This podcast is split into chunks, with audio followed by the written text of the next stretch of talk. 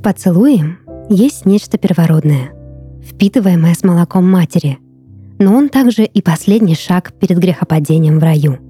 Ведь сначала к плоду познания прикоснулись губы.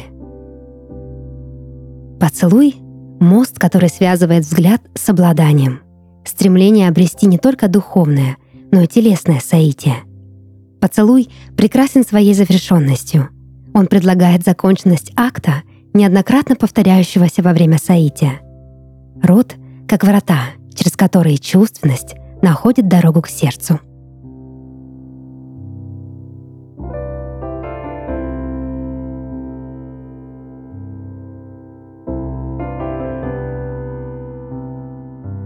Не каждый день ангелы спускаются с небес, чтобы увидеть, как живут обычные смертные. Чаще всего они смотрят на мир с высоты, с пьедестала божественного совершенства, доступного лишь небожителям. Но много ли можно рассмотреть с такой дистанции? Неудивительно, что обладатели крыльев и нимбов считают нас поверхностными, ведомыми сотнями страстей, слепыми котятами, что бесцельно топчутся по земле в поисках Бога.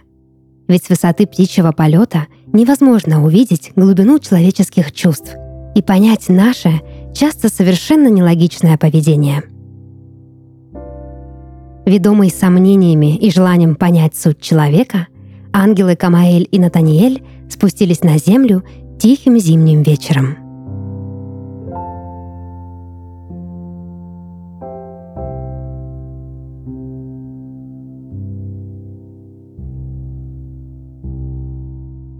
«Должен сказать, с этой крыши открывается приличный вид», — сказал Камаэль, осматриваясь вокруг. «Воздух здесь какой-то другой. Дышится легче, чем на небесах. Не заметил?» — спросила Натаниэль своего напарника. «Да, будто внутри что-то завибрировало, словно цветок распустился», — согласился с ней ангел. «И что мы собираемся здесь увидеть?» — спросила Натаниэль с надменным видом. По натуре она была очень сдержанной и отстраненной. Красивые виды за пределами рая волновали ее не сильно. Она была воином, на которую равнялись другие ангелы, поэтому уже давно научилась держать под контролем свою огненную натуру. Камаэль, напротив, был любопытным и жизнерадостным, любил посмеяться и подшутить над своими братьями и сестрами и очень интересовался человеком — это он уговорил Натаниэль спуститься сегодня на землю и понаблюдать за людьми с близкого расстояния. Ему хотелось понять, почему мы ведем себя так, как никогда не ведут себя ангелы, и на что смертные тратят свою жизнь. «Лично я хочу увидеть, чем занимаются люди, когда думают, что мы на них не смотрим», — ответил Камаэль. «Уверена, они думают, что нас нет. Собственно, так и должно быть. Если кто-то увидит нас здесь, Придется использовать посох забвения, а на это не очень благосклонно смотрят на небесах», — ворчала Натаниэль, переживая за свою анонимность. «А ты сверни крылья, и тогда сойдешь за человека», — рассмеялся Камаэль. Это вызвало в Натаниэль бурю возмущения. Ее лицо вытянулось, глаза округлились. Еще никто и никогда не ставил ее в один ряд с человеком. Она открыла рот, чтобы ответить, но Камаэль не дал ей такой возможности. «Ладно, ладно, я пошутил. Расслабься, никто нас не увидит. Ночь опускалась на большой город. В окнах домов постепенно загорался свет, и вскоре ангелы смогли увидеть, что происходит в этих маленьких светящихся прямоугольниках. Одни жители дома удобно устраивались перед телевизором, другие собирались за ужином, а кто-то занимался вечерней уборкой. Было и такое окно, в котором ничего не происходило — Просто одинокий человек сидел у подоконника, погруженный в свои мысли, и смотрел на улицу пустым взглядом. Где-то внизу мелькали огни машин и бродили прохожие. Несмотря на позднее время, город жил своей жизнью, шумел и сверкал как супермаркет, украшенный к Новому году. Все это время Камаэль и Натаниэль молча стояли на краю крыши и наблюдали. Их большие белоснежные крылья качались в ритме города — Казалось, его атмосфера постепенно захватывает их. «И часто ты наблюдаешь за людьми?» — прервала молчание Натаниэль. «Реже, чем хотелось бы. Последнее время на небесах много дел накопилось», — с тоской ответил Камаэль. Не понимаю, чем они тебе так интересны?» Натаниэль скрестила руки на груди и закрыла глаза, вдыхая свежий воздух. «Подожди, скоро ты сама все увидишь», — обнадежил ее ангел. Через какое-то время картинки в окнах стали меняться. К человеку у телевизора подсела женщина и нежно поцеловала его в щеку.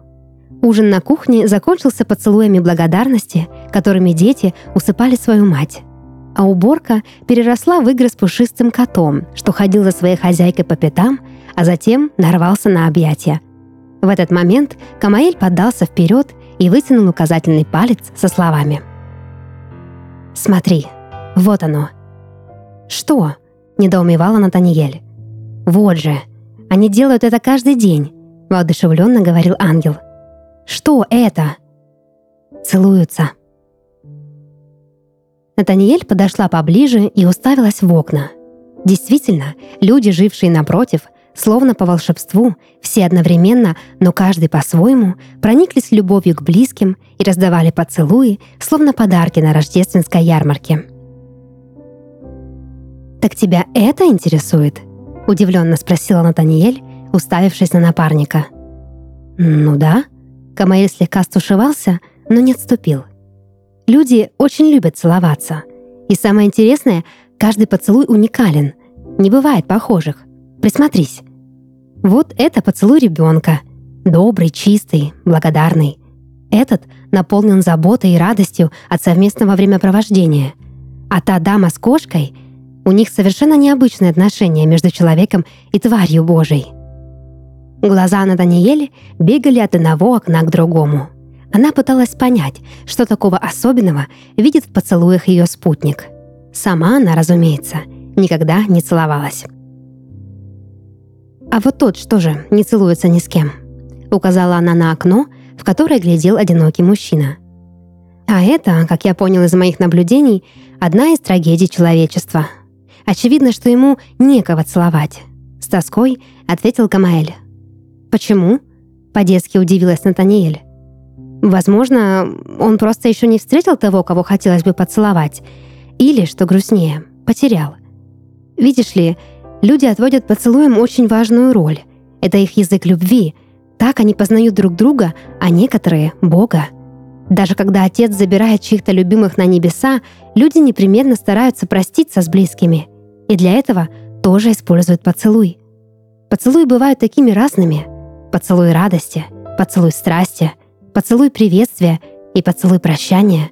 Их много, словно ангелов в раю. Монолог Камаэля вдохновил Натаниэль. Она начала проникаться красотой этого фамильярного жеста, жеста, оторванного от Бога, по крайней мере, так ей казалось раньше. Теперь же она увидела в нем суть всех вещей — любовь. «И что нужно, чтобы кого-то поцеловать?» — спросила она. «Да особо ничего, просто оба человека должны хотеть это сделать», — ответил ей напарник. «И все?» — уточнила Натаниэль с удивлением. «И все», — пожал плечами ангел. Натаниэль снова задумалась, пока ее друг рассматривал целующихся людей. Подняв руку вверх, ангел щелкнул пальцами, и над городом пошел снег. «А это еще зачем?» — удивилась Натаниэль. Во время снега люди целуются чаще. Оказывается, так романтичнее. Камаэль усмехнулся, и лицо его расплылось в счастливой улыбке. «А ты бы хотел поцеловать кого-то?» — задумчиво спросила Натаниэль. «Конечно», — ответил ангел. «А как это делается?» — уточнила она. «Хм, ну, в общем-то, все очень просто.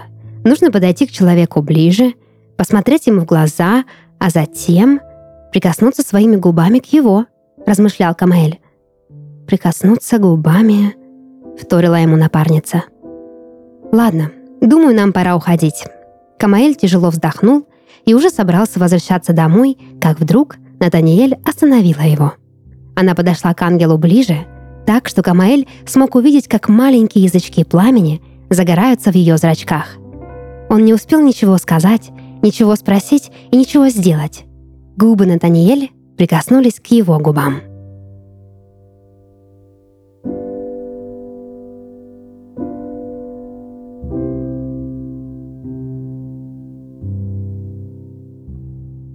Это был подкаст «Сны» и его ведущая Дарья Харченко. Сегодня я читала рассказ, написанный на основе сна нашей слушательницы Анны Абрамовой из города Москва. Если вы хотите, чтобы ваш сон прозвучал в подкасте, присылайте его к нам на почту. Ссылка в описании. До новых встреч и сладких снов!